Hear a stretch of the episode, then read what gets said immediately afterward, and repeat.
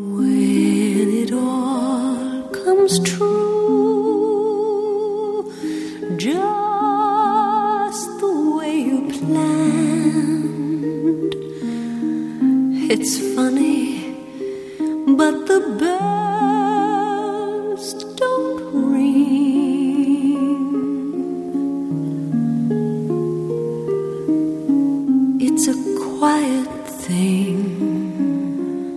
And welcome to Broadway Radio's This Week on Broadway for Sunday, April 30th, 2023.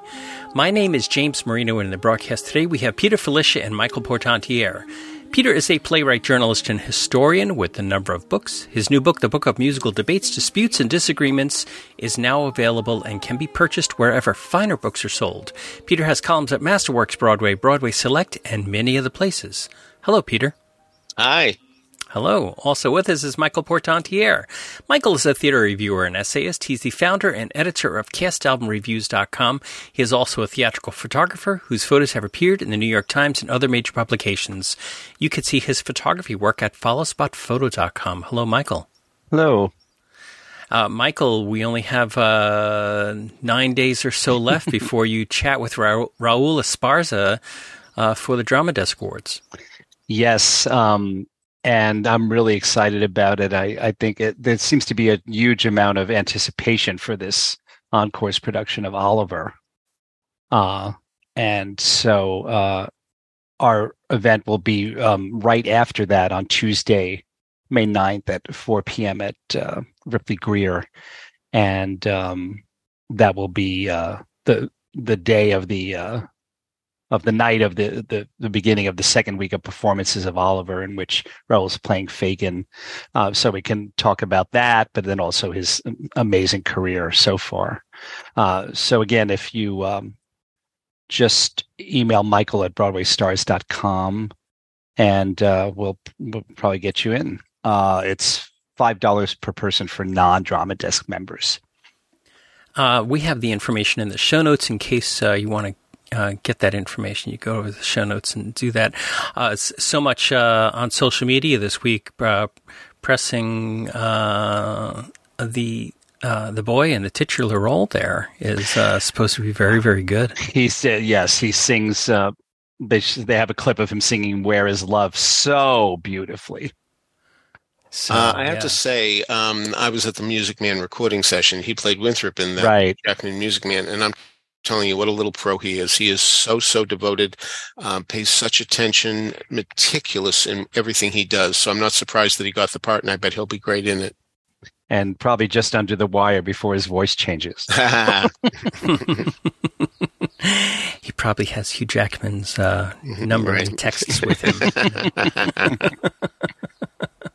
All right, so we're very busy this week. Let's start right into the reviews. Michael and Peter both got over to I, I want to call it a Kander and Ebb or a Kander and Ebb well, yeah, and yeah, sure, Lin Manuel sure, Miranda sure, adaptation of the movie of New York, New York. So, Peter, get us started on this uh, very confusing compilation. well, yeah, there are three characters in um, in theater that uh, I think are the worst characters, and that's Lady Macbeth, um, Iago, and Jimmy in the movie of New York, New York. Uh, he is so mm-hmm. obnoxious. He is so manipulative. He is terrible to Liza Minnelli in the movie. Robert De Niro played the part and just had to get what he wanted and didn't care about what anybody else wanted, was jealous of her. A terrible, terrible person. They've certainly changed that for the musical, and I am very grateful that they did. Um, so uh, Colton Ryan gets the part now, and he's not at all obnoxious. I'm happy to say because Lord knows Robert De Niro was, though. Of course, we have to thank Robert De Niro, who said to the Kander and "I don't like your New York, New York song. Write another one," and he did, and uh, they did, and look what happened. I mean, so uh, so that was really quite terrific, but but um, David Thompson has really helped out here by not um, making him such a bastard, so to speak. Anyway, um, wonderful intentions here. Wonderful intentions by um, stressing essentially the line. Um, I, I, I, I want to be w- where the action is. That type of feeling. You know, I want to be a part a of part it. of it. New yeah. York, yeah, New York, New York. And so as a result, you have all these people coming to New York hoping for the best. And so you have a lot of immigrants coming here. Um, and that is so nice that they're really trying to concentrate on so many people coming to New York and doing what they can and making the most of themselves. So that's wonderful. But in a way, it's like rags. There were just too many stories. And by the time you got interested in one story, you'd suddenly be switched to another. And so in trying to be fair to everybody, uh, everybody just got short shrift. So that's a, a big problem.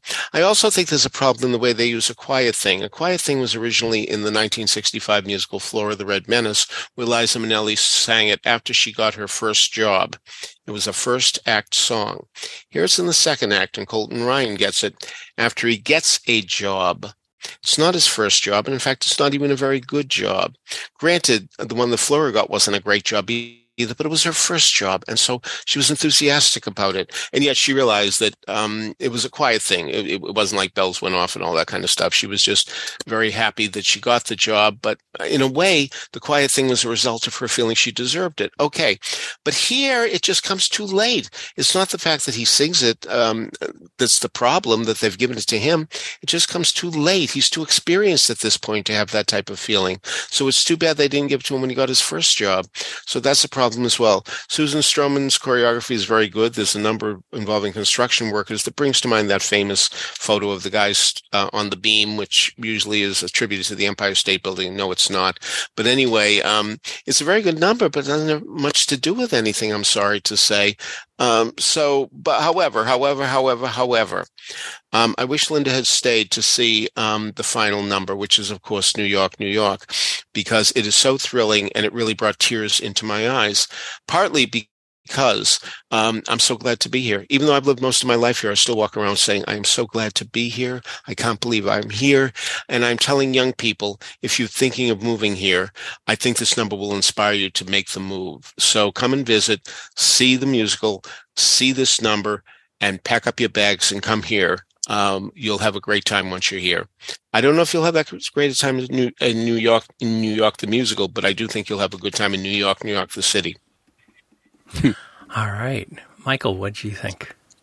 Well, I don't completely agree with some of that. I, I think that um, the the Colton Ryan character is still um, fairly obnoxious uh, at various moments. Uh, also, they they stress the fact that he's a drunk in this case, and it turns out that um, one of the reasons for that is that uh, his brother was killed in, in World War II, whereas um, uh, Jimmy is that his name? Jimmy. Yeah. yeah. uh, Jimmy himself was not, and so I guess it's you know survivor guilt and grief over that.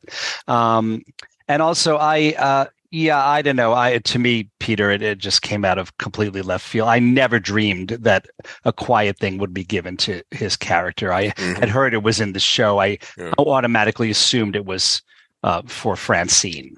Uh, I, I just don't think he would suddenly mm. turn on a dime and suddenly be so introspective when he's been mm. so brash and so, mm. you know, I, I, and yes, it's an interior monologue. So you could say, well, that's how he really feels and blah, blah, blah. But I just, I just didn't buy it. Um, I, I think, uh, it's funny when shows, uh, everyone has an opinion, of course. And, and now that we have the internet, we can, we can read everyone's opinion on shows and, and people disagree so often, but sometimes everyone says the same thing uh, about a show uh, when they have problems with it. And in this case, everyone seems to agree that there were just too many characters and too many subplots. Um, I, I do think that main plot is is given full shrift, but that's the only one. Uh, the other ones are just glancingly uh, just sort of run through. And I and honestly there were so many I, I was going to list them but I don't think I can even do that because it would take too much time.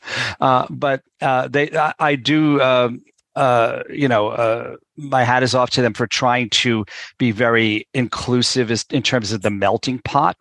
Um, mm-hmm. Uh, there is uh, you know so there's obviously an Irish guy and, and a and and some black characters, and then there's a, a subplot involving uh, Cuban characters, and um, there's an there is an Italian an Italian guy played by Clyde Alves. He's uh, Jimmy's best friend. Uh, and there, there's even um, uh, an attempt to include a, a gay subplot, sort of, although they didn't mm-hmm. really completely go there. But that's another story. Uh, I, I thought it was interesting that the um, one kind of real villain in in the piece um, is the British theatrical producer who is producing musicals at the Morosco Theater in 1946, um, which sounds a little unlikely to me. Um, and that whole plot, uh, he sort of um, zeroes in on Francine and hears her sing uh, briefly and decides that she has to be in his musical, even though he's only going to put her in the ensemble and she's going to only have one spoken line, but it's that important for him to put her to put her in the show. Um, that that whole thing made no sense to me. And uh, he turns out to be um, a racist, uh, and it seemed to me that that was kind of easy to make the the the one Brit guy the racist. Uh, uh, and and that, that, doesn't seem very realistic either. Um, I thought the book overall, I have to say, I'm sorry, I, I thought it was quite atrocious, including the attempted jokes. Um, only one of which landed. I, am serious. One joke uh, landed the night that I went, which was last night. Uh, and I don't think that's a very good track record. David Thompson, speaking of track records, doesn't really have a very good one. Um, uh, he he his first um, encounter with Kander and Ebb, I think it was his first, was um, and the world goes round, which I I did think was a fantastic uh, revue off Broadway, and uh, of course for that he only did continuity basically, uh, but that was a very good job, and and also um, uh, I do think that he did a, a wonderful job with uh, the Scottsboro Boys, uh, and that which was also directed by Susan Stroman. Um, uh, and although that was a huge flop, I, I really thought it was great. But uh, but other than that, if you just look down his list uh, in the in the playbill, it's really really not um, that good. And uh, so I'm not sure. Uh, I guess they, I guess John Kander really loves him and, and just wants to keep working with him, but I, I, don't know why. I don't quite get it. And I have to say, um, you know what his first credit is in his bio? It says the new libretto for the current revival of Chicago. Mm-hmm. Mm-hmm. Is that is that fair to take credit for that libretto? Which is basically the original with just maybe a few tiny cuts. I I I I'm a little surprised that he would take credit for that, and especially to phrase it that way. Um, so I think that's a huge problem here. Also, the fact that Susan Stroman's greatest successes have been um, as a choreographer and not as a director. So between her not being that great as a director and him not being very good at all as a librettist, uh, I think that there was a huge problem here. And I can only dream of how great this show might have been uh, if it had had a really strong director and a really strong librettist.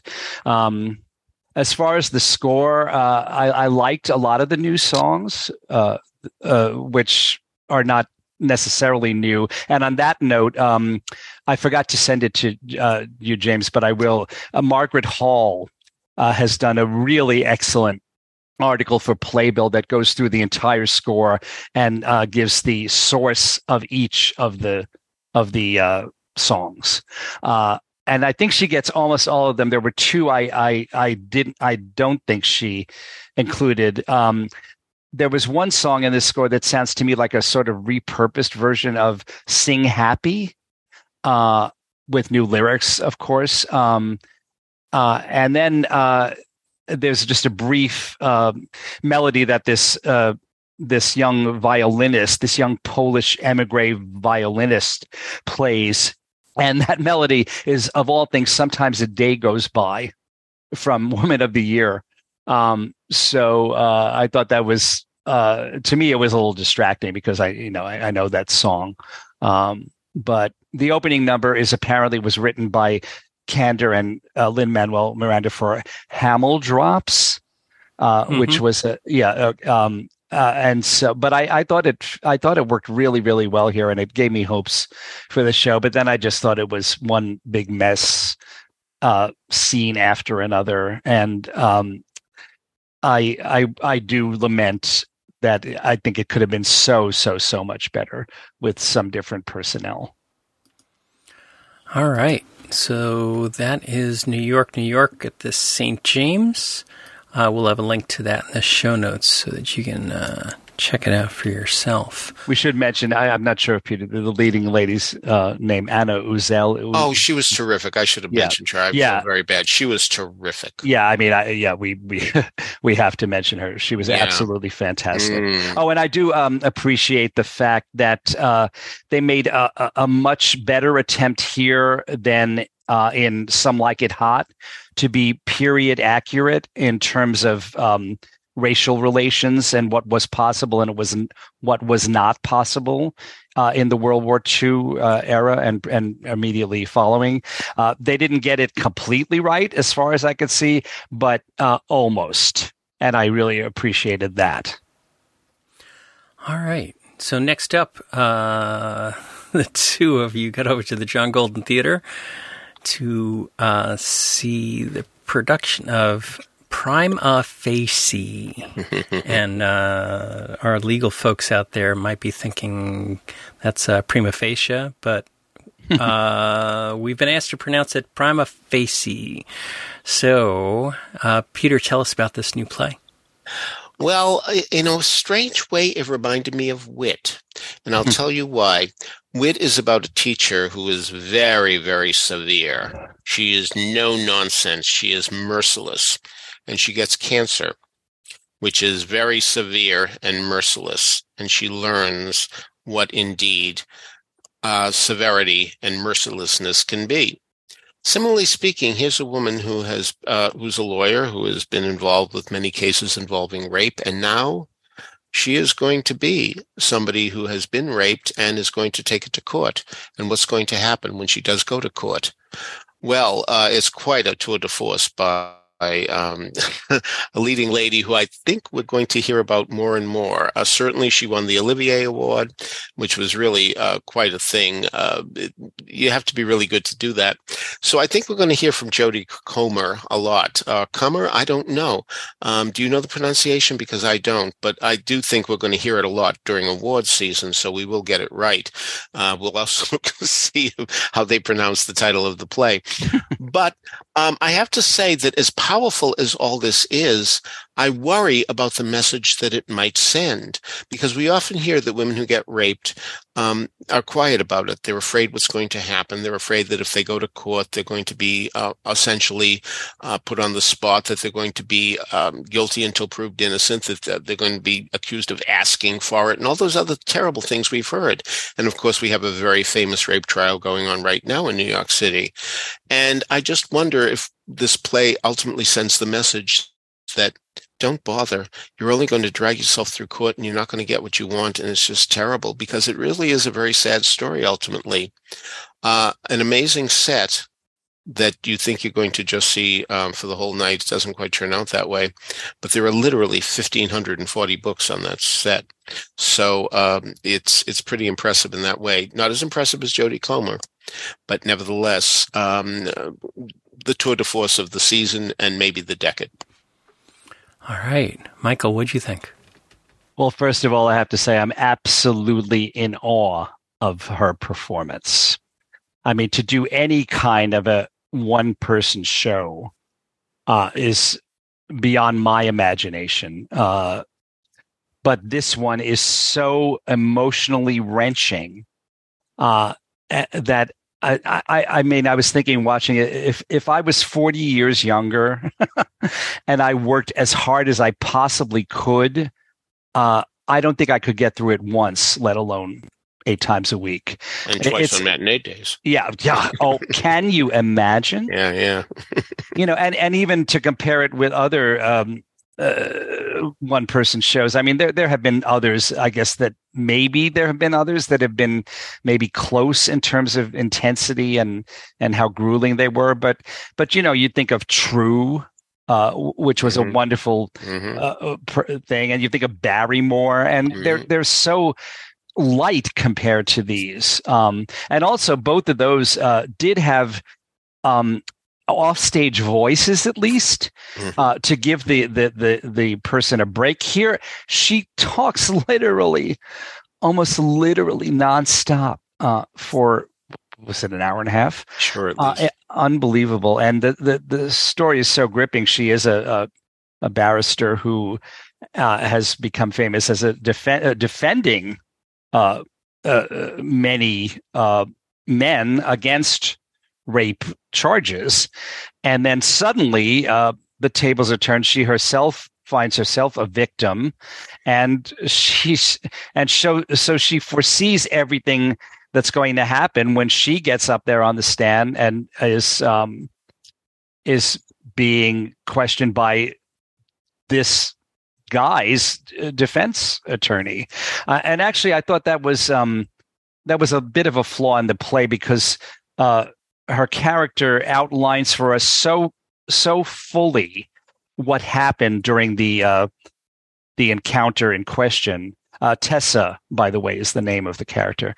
Uh, she she tells us everything very very honestly and why she can imagine that she's going to be crucified when she gets on the stand. Uh, and then basically we we see w- what we see happen is exactly what she told us. So it was a little anti- actually anticlimactic in that in those terms, um, but the performance was just mind-boggling. Um, and uh, directed by Justin Martin, we should also say. Uh, I I I I'm just um, flabbergasted by by the achievement of Jodie Comer or Comer in this amazing amazing piece. Because it comes from London, we should say we're gobsmacked. We're gobsmacked. Gobsmacked. Wouldn't that be a great name for a play? Gobsmacked. Mhm. Probably has been used. Probably. All right. So that is uh, Prima Facie. Prima Facie. Uh, that is playing through July 2nd right now at the John Golden Theater. Uh, word has gotten out on the street how amazing this performance is. Uh, so this is a hot ticket right now. Very hot ticket. and she apparently is also known from um, a television property that I don't Uh-huh. I'm not familiar with. So there's that has that going for it too. uh, yes, Killing Eve is Yeah. her uh, her Oh, television yeah, thing. yeah, yeah. Uh, Yeah. But the three of us really don't watch much TV. Yeah. So, Mm. so we couldn't tell you. and you know Uh, why after listening to this podcast. Yeah. because you have no time. Because the next night, the two of you went to go see Goodnight Oscar at the Belasco. Mhm. So, uh, Peter, why don't you get us started on Goodnight Oscar? Well, this is about uh, the famous appearances of uh, Jack Paar and Oscar Levant back in 1958. Uh, I'm old enough to remember Oscar Levant on the uh, Jack Paar show. And I have to say that um, it was shocking back then to see this man who clearly had had a nervous breakdown. And uh, every time he was smoking, and he did smoke quite a bit, you know, his hand would shake as he brought the cigarette up to his lips. So this is a real um, manic, very depressive uh, guy, and Sean Hayes captures that wonderfully. I will say that um, because of the writing by Doug Wright, it may occasionally seem like a one note performance because Doug Wright puts him in a situation that seems to be similar in every scene. Still, he's mesmerizing.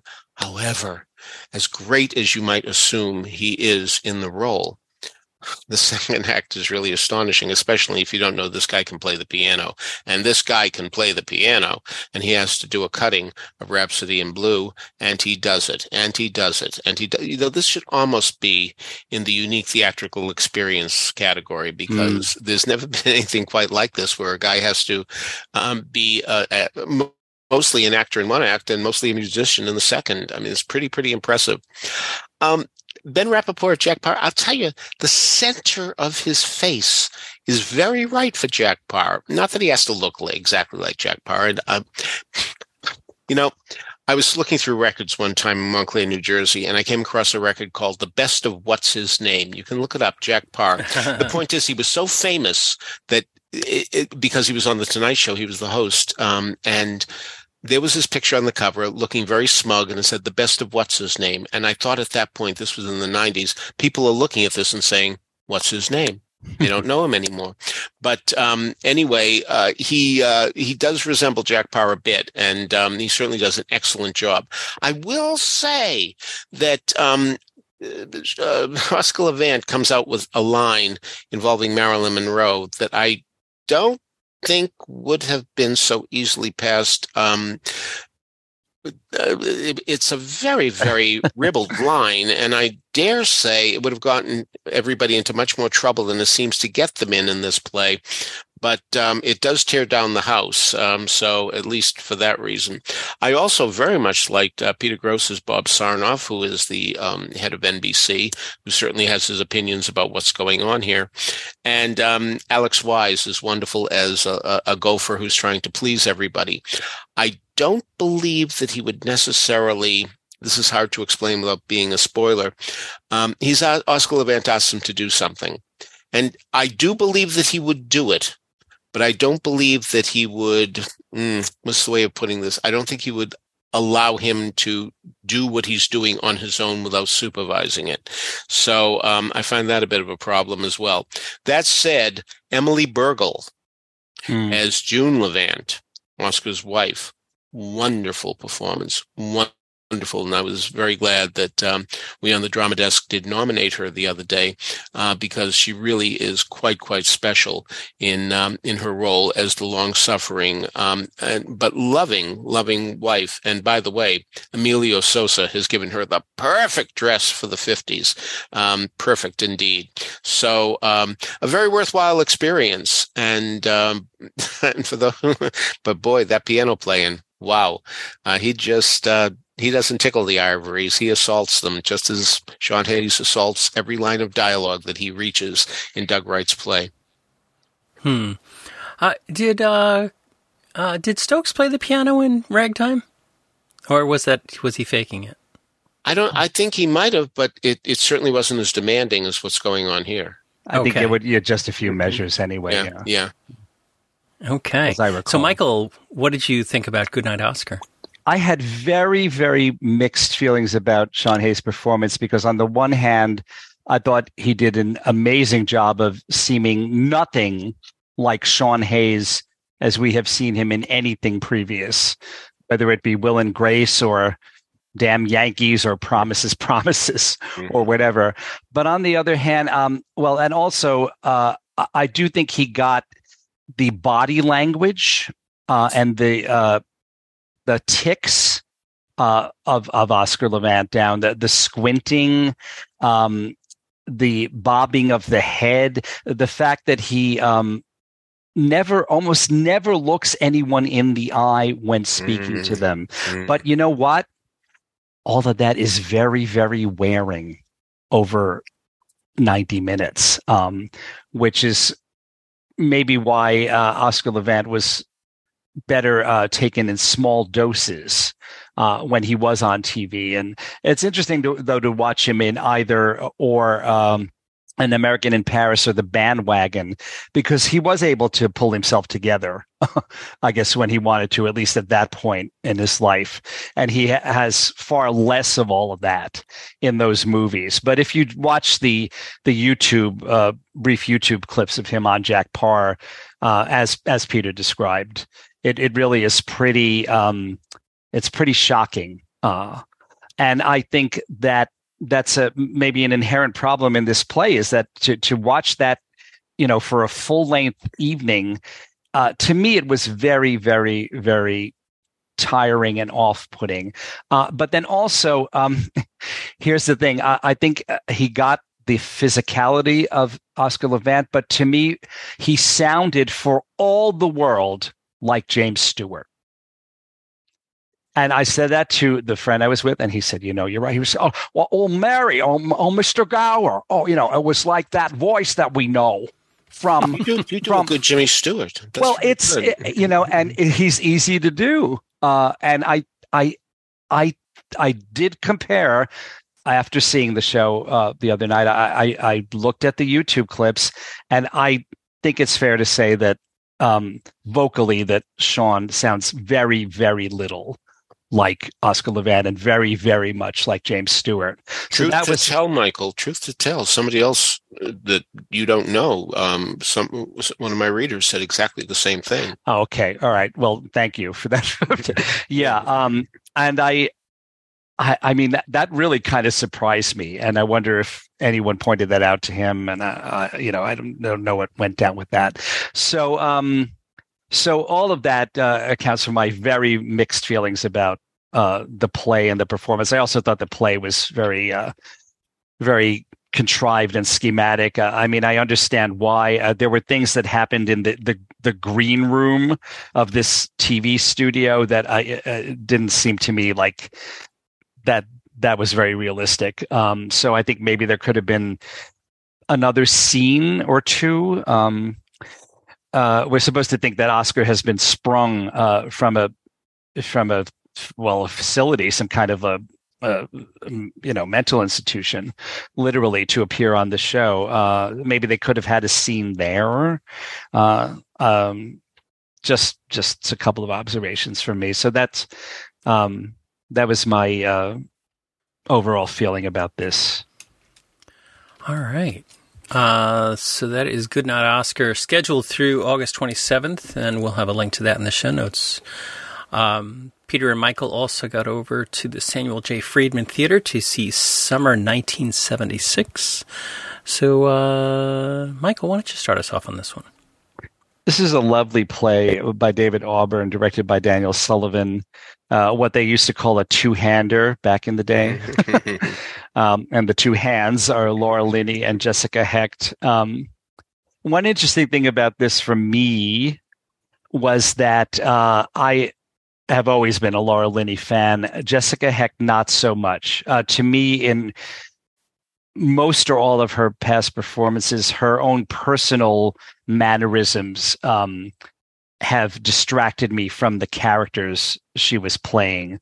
Uh, I think specifically of Golda in Fiddler on the Roof at the moment, but there were several others. But here, um, I did not have that problem because I thought whatever. First of all, I thought her mannerisms were quite a bit toned down uh, from what I've seen in the past uh, her vocal and physical mannerisms, but also uh, whatever mannerisms remained, I thought they really fit the character very well. Uh, it's about these two women who meet in the summer of 1976.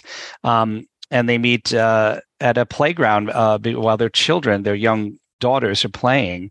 And uh, Jessica's character of Alice is described by Laura's character, Diana, as a um, uh, I think she calls her an ex hippie, mm-hmm. uh, and so uh, it, it, seemed that that she was really just right for the part, uh, as Laura was right for her role, and I thought they really inhabited the characters very very well. It's basically a a very um, sweet and moving story about how people can become very very close to each other as friends um, or as lovers, but in this case as friends, uh, you know, for for some time, and then um, that can just can just peter out for mm-hmm. whatever reason. It, there doesn't have to be a huge blow up or mm-hmm. rift or anything.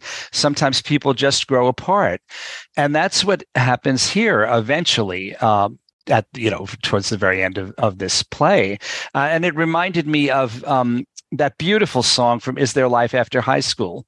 Fran and mm, Janie. Janie. Oh. Yeah. Oh. Yeah. Yeah. I know you agree with me on that song. yeah. Uh, and be, about partly because again, we, we're dealing with two women, but it could, you know, it can be two men. It could be a man mm-hmm. and a mm-hmm. woman, but mm-hmm. in this case, it's, it's two women and they, they really, um, they, at first sight, they don't even like each other. Um, mm-hmm. uh, at all. Uh, but then they start talking and, and they, they find that they have common ground and, and just that they interest each other and they become very, very close friends, basically for the length of, of just that one summer.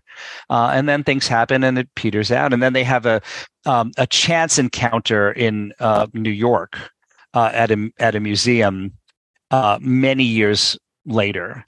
And that is the, is the move really, really very very moving part of this play and that's the part that reminded me most of that song fran and janie from is there life after high school but um wonderful showcase for these two really excellent actresses and uh another another one score another one for daniel sullivan who rarely makes a false step does he uh mm-hmm. in term when in choosing what to work on and and uh, and then uh I think I think maybe that's a, a huge part of his um, success is that he seems to have very good taste in what to direct. uh, and this play by David Auburn is is a, a perfect example of that. Okay, Peter, what'd you think? Well, first, Michael, I have to say I hate the expression petered out. But anyway, my apologies. You're not the one who initiated it, uh, so you can't be responsible. But um, anyway, uh, I felt much the same. What an interesting idea. People who meet through their children mm. and become friends as a result of that. And yes, when you come right down to brass tacks, they wouldn't have been friends had they not been quotation marks introduced uh, by their children. So uh, it's it's a friendship that's really um, built on a very shaky premise, and they find that out as time goes on. Any opportunity to see Laura Linney is wonderful. Um, is is there anyone sweeter on a stage than Laura Linney. Uh, just delectable. And, um, and, and Jessica Hecht is so right to play the ex hippie. And by the way, uh, while we're talking about um, the fact that it's 1976, uh, let's also mention the fact that um, the costumes, and obviously there are just two um, by Linda Cho, but uh, the type of granny dress that uh, Jessica Hecht is wearing and the bell bottoms that Laura Linney is wearing are very right for uh, 1976. So, uh, so really very, very moving. And it reminded me very much of the musical we talked about a few weeks ago, Vanities, where um, at the final scene of that, the people do get back together and have some fondness for each other. Now, of course, there was a real break in Vanities. There were real hard feelings, and that doesn't quite happen here. But that's what makes this play interesting, because I do believe that all of us have had, had the experience that sometimes people leave you halfway through the wood, and um, that's what happens here. And um, so it's it's it's a new take on friendship, and I appreciated the fact that it was something that I'd never seen on stage before, and had never even occurred to me in that way before. And in a strange way, it's going to make us all all feel a little better when our friendships all Michael out. Um, let the punishment fit the crime. okay. So that was excellent, Peter. Good way to wrap that one up. So that was uh, Summer, comma 1976 at the Samuel J. Friedman. It is playing right now through June 10th. I thought that it was extended. Wasn't it extended? Maybe it was extended to the 10th. But uh, we'll have a link to that in the show notes. You can get to their website and uh, get all the information. I did want to add that uh, Jan Simpson had an interview with David Auburn, the playwright of Summer 1976, not 1776, nope. Uh, uh, which uh, is on the Stagecraft um, feed. And if you're a Patreon member, you have already gotten it yesterday. It'll be available to the general public later this week. So Jan, check out Jan Simpson Stagecraft with playwright David Auburn, and he talks a lot about the construction of this play. And Jan's got great questions for him about that. Next up, uh, let's see, Peter, you got over mm. to Theater Row to see Robin and Me. So tell us about this. Well, Robin is Robin Williams. That's who we're talking about here. And um, this is a play well, a one person show, to be fair, but um, it is a play about a gentleman who, uh, as a kid, got to be very impressed by Robin Williams, and um, he very much influences life in many ways. And my little spark of madness is the subtitle because, of course, um, Robin Williams used to play eccentric characters. So here's Dave Droxler doing it and doing it extraordinarily well. You know that one of the reasons he's doing it is because he rather resembles Robin Williams. Um, and I think he resembles Robin Williams more than Sean Hayes resembles Oscar Levant.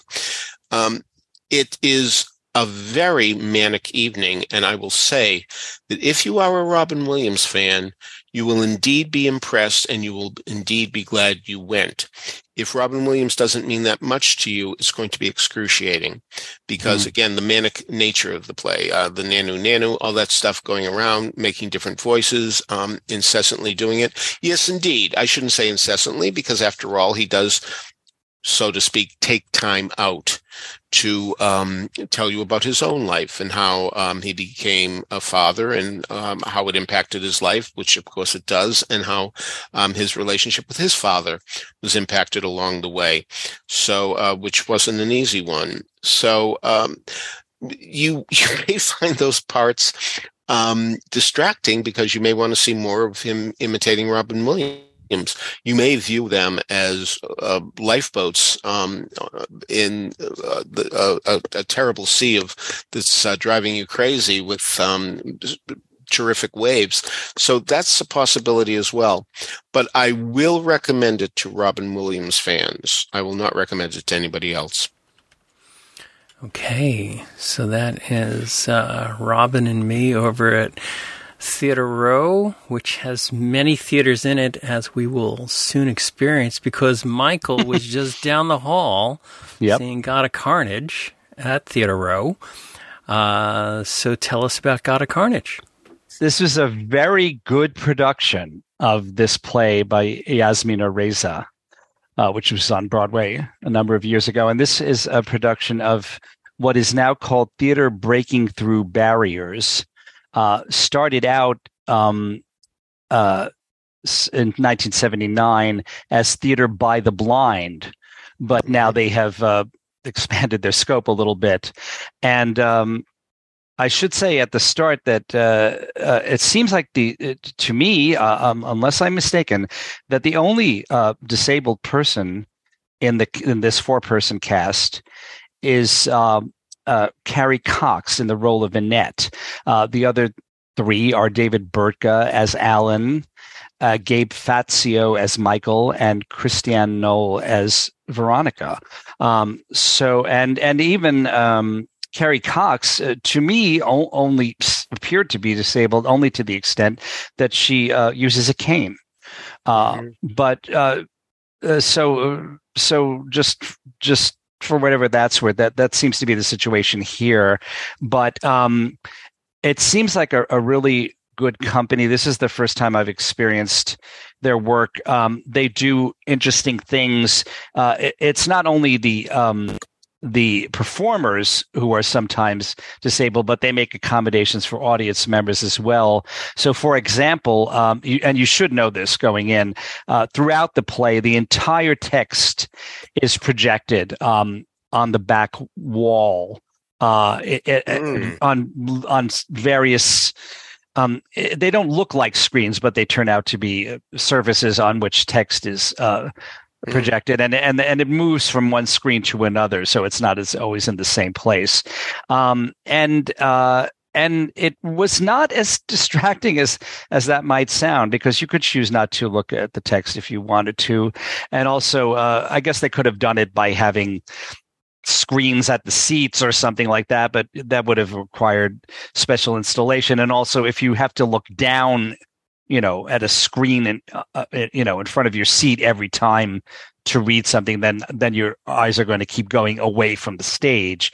Whereas here uh, you can kind of take it all in at once. So i thought that was a really um, smart way to do it. And also um, this this production opens with a voiceover of each of the characters saying a little bit about themselves and what they're wearing. And at first i thought i don't remember that on Broadway. But then I thought, well, they must have added that uh, for the benefit of uh, uh-huh. of pe- of you know blind people in mm-hmm. the audience. Mm-hmm. Um, so uh, so that that is all really good. But but, but I uh, aside from all that, I, I mean, I would I I would just go see it as a really excellent production of The God of Carnage, which is a wonderful, very, very pointed play. Uh, I thought that when it came out, and I and I thought it again seeing it now about um, two sets of parents who um, are are meeting to try to be very civilized about the fact that one of their sons uh, attacked the other in a, a again a, a playground. Um, Mm. so that's two plays about Mhm. children in playgrounds. Mhm. Um, uh, and uh, it starts out well. Uh, it starts out very well, uh, but then it kind of devolves. And you know, it reminded me of all things uh, when I when I saw it the first time, and again here, it's kind of like Lord of the Flies, uh, Yeah, where yeah. people really try. They really make an effort uh, Mhm. to be civilized, but um, the animal nature Mhm. uh, of uh, the you know the darker parts of human nature come through, and and things don't um don't turn out very well in the end.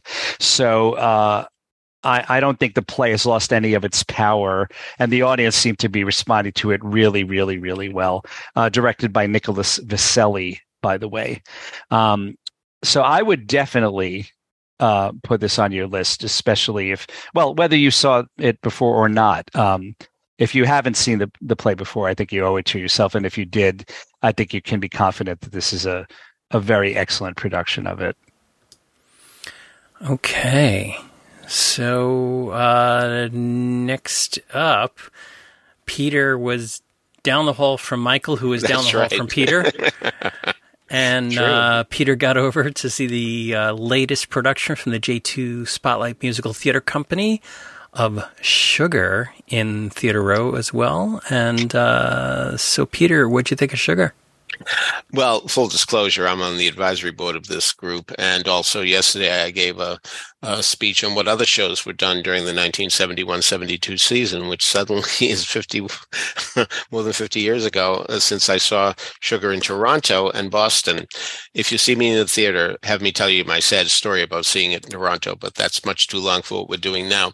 Anyway, uh, this is the musical version of Some Like It Hot, and you might say, wait a minute.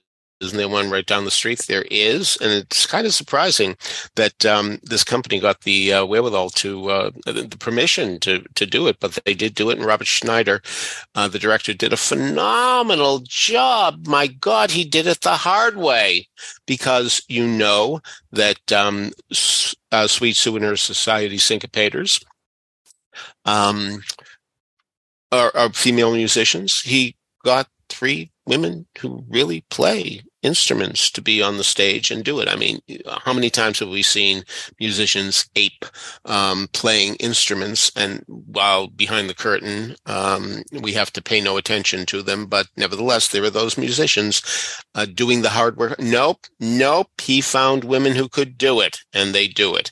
All right. Also, um, between Toronto and Boston, Gower Champion decided if we're going to have somebody who is going to kill people with machine guns, let's have that represented by tap dancing. And so you had to get three great tap dancers. Well, he went out and got three great tap dancers. So even that is extraordinary. So, I mean, really doing it the hard way. Um, Sugar is no masterpiece and never was and never will be. And um, and I swear I'll use this joke for the last time. Jule Styne and Bob Merrill score does Michael out um, as time goes on. But when it's good, it's very good. For for the bulk of the first act, it's really terrific and um, great, great music. And uh, the cast is doing it very well. We have Andrew Legere uh, and in the Robert Morse or Jack Lemmon role, if you will, um, Daphne, um, who um, winds finds himself falling in love with a man that he didn't expect to uh, fall in love with. That's of course Osgood Fielding, uh, played by um, Joey Brown in the original movie and uh, Cyril Ritchard in the original stage musical. Richard Rowan, phenomenal, hilarious, and this guy has got to do a one man show about Paul Lynde because that's whom he resembles. So uh, great fun, really knows how to deliver a line. Um, we can't forget Chris Churn, who plays, of course, the um, role that was originally done by Tony Curtis and by Tony Roberts in the uh, stage musical, who is very interested in romancing Sugar, played by Marilyn Monroe in the original mu- movie and Elaine Joyce in the musical. And she's wonderfully played by Alexandra Amadio Frost. Terrific. It's not a Monroe imitation. And um, it, it bears a slight resemblance. I'm not saying she was influenced by it at all. I'm not sure she's even seen the Some Like It Hot musical at the Shubert, but um, more spine, more gumption, more moxie, and it serves it very well. Uh, Lexi Rhodes, terrific as uh, uh, Sweet Sue, um, and um, really quite wonderful. The, the, cast really is top notch. You really have to give everybody credit. Um, uh, and uh, Oren Corin Bloom uh, doing that tap dancing extraordinaire. Um, so it, a, a, a, great fun thing to do would be to see them both on the same day hmm. and uh, see which uh, some like it hot musical you prefer. Um, I, I, think Sugar wins out on points. Um, it's not a knockout. It's not a TKO, but nevertheless, I think it does win on points. And um, we'll see if you agree if you go to both of them. So uh, Michael is going to be seeing Sugar today. Yes. Uh-huh. Uh, but we wanted to talk about it this week because there's only uh, this week left coming up to see it. So if you are in the New York City area and you can get to see Sugar, we wanted to bring you this review as soon as possible. Uh, the J2 Spotlight Musical Theater Company uh, operates under an equity showcase code, and each show can only run for eight performances. So we wanted to bring you this as soon as possible so you can get in and see it over at Theater Row, and you know it's a very high probability that if you get over to Theater Row, you'll see Peter and or Michael. Especially if you were there last week. Yeah. uh, yeah. Well, uh, I will say that on Saturday, May 13th, uh, The Goodbye Girl will um, mm. have a performance in the afternoon, and I will be speaking afterwards on um, the season in which The Goodbye Girl took place. So uh, you might want to uh, come then. We can all shake hands and um, maybe go out for a bite afterwards. A good time may be had by all. So David Zippel, the original lyricist of The Goodbye Girl, is directing this one. So uh, he certainly knows the property. And wow, wow, I mean, really, uh, to get Santino Fontana and Sierra Boggess to be in your show, I'm impressed. All right. So that wraps it up for this week. Before we get on to trivia and the musical moment, I want to remind everybody that you can subscribe to these broadcasts by going to the front page of BroadwayRadio.com. There's a subscribe link that we each and every time we have a new episode of This Week on Broadway, it'll be automatically downloaded to Apple Podcasts for you. Of course, you don't have to listen to us in Apple Podcasts. There's many ways to listen to Broadway Radio. Uh, you can support Broadway Radio and listen to us early by subscribing to us in Patreon at patreon.com slash Broadway Radio, which will support all of the Broadway Radio podcasts, and you will be able to get them earlier than everybody else. You can listen to us on iHeartRadio, Spotify, TuneIn, Stitcher, Google Play, anywhere that you can listen to. Find a podcast, you'll find Broadway Radio's offerings. Contact information for Peter, for Michael, and for me can be found in the show notes at BroadwayRadio.com, as well as links to some of the things we've talked about today. We've got the uh, New York, New York uh, John Kander interview on YouTube in there as well, plus some production photos from everything else. So get over to the show notes and check that out as well. So, Peter, do you have an answer to last week's trivia? The three separate musicals set in three different countries, he provided English lyrics the characters sang with pronounced Italian accents. Who's the lyricist? Who are the characters? What are the countries? In what musicals do they disappear? We're talking about Stephen Sondheim, who had Giovanna, a resident of Italy, in Do I Hear a Waltz, say she no understand this crazy language. We have Pirelli and Sweeney Todd sings in broken English during the contest that takes place in England, and Giuseppe Zangara singing that he no care just before he's about to be executed in the United States. For the second week in a row, Tony Janicki was first to get it, followed by Sean Logan, Mike Meany, Juliette Green, Arthur Robinson, Jack Leshner, Deb Popple, Brigadude, and almost Paul Whitty, who got two out of three, only missing assassins. By the way, he didn't um, send an email. He told me this yesterday when he was at Sugar as well. So uh, that's how I know um, he got two out of three. All right, this week's question. And speaking of Sweeney Todd, There was a musical in the early to mid 30s whose title would be an apt description of Sweeney Todd. This 1930s musical, which was set in Spain, wasn't a flop, for it ran more than 100 performances at a time when such a run for a musical was respectable. But it wasn't a smash hit either, for it didn't reach 200 performances. What's the title of this 30s show that could very well describe Sweeney Todd. All right. If you have an idea, please uh, email us at trivia at broadwayradio.com. We'll let you know if you're on the right track. So, Michael, what do we have in this week's musical moment? Well, in 1991, Barbra Streisand released an epic uh, four CD album called Just for the Record, which was a amazing survey of her career to that point, uh, and included not only many favorites but also quite a few um, obscurities, uh, many tracks that had not been released before, and one of them. Uh, which I think is one of the highlights, is a melding of a quiet thing from Flora the Red Menace into There Won't Be Trumpets from Anyone Can Whistle. Um, so, seeing as how, uh, as we discussed, uh, Quiet Thing is now included in uh, New York, New York, I, I, I thought I would go back to and listen to that track, and it's just as fantastic as I thought it was. I, I, I, I suspect the only reason it wasn't released is there's a, a place towards the end of it, which you may hear, where the orchestra comes very slightly unglued. Uh, and mm. I hmm. guess they didn't redo it because maybe they weren't happy with it for other reasons or they didn't have time. Uh, but I think these two songs, the first one by Kander and Ebb and the second one by Stephen Sondheim, work beautifully together in terms of the, what the lyrics are saying, and and the music also. Um, uh, musically, they they they they meld together very well as well. Uh, so that is uh, the first part of that track is our opener, and the uh, the bulk of it is our closer. Uh, we started off by talking about how little TV any of us watch. Right. Uh, but did you guys see the uh, David Pogue interview uh, on uh, on CBS with uh, with John Kander? No. no. And also, by the way, I, I hear that the Carol Burnett special which I missed because I was at one of those shows um, that we talked about, is being rerun tonight.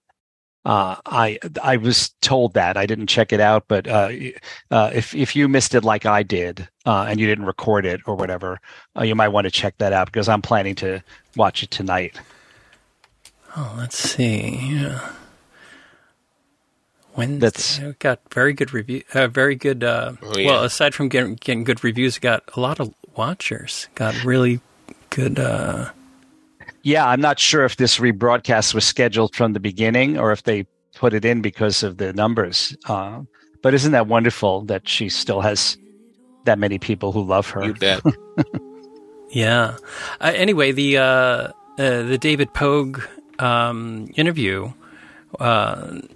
Uh, uh, it started off with David Pogue disclosing that he was the piano player for Flora the Red Menace. Mm. Oh wow! I didn't, I didn't know that. Mm. also, did you all see the photo of John Kander with Chita at the opening of New York, New York? I did. I did. Yeah. And I was, I, I, I can't help. I, I, I, mean, I almost hate to think about it. I, I wonder if Liza will have the um, ability and the wherewithal to mm-hmm. to make the trip. Because can you imagine that would be mm-hmm. kind of incredible. Mm-hmm. Oh, I have to see if I can find that photo to include it in the show notes. So, yeah. All right. So, on behalf of Michael Portantiere and Peter Filichia this is James Marino saying thanks so much for listening to Broadway Radio's This Week on Broadway. Bye-bye. Bye. Bye. There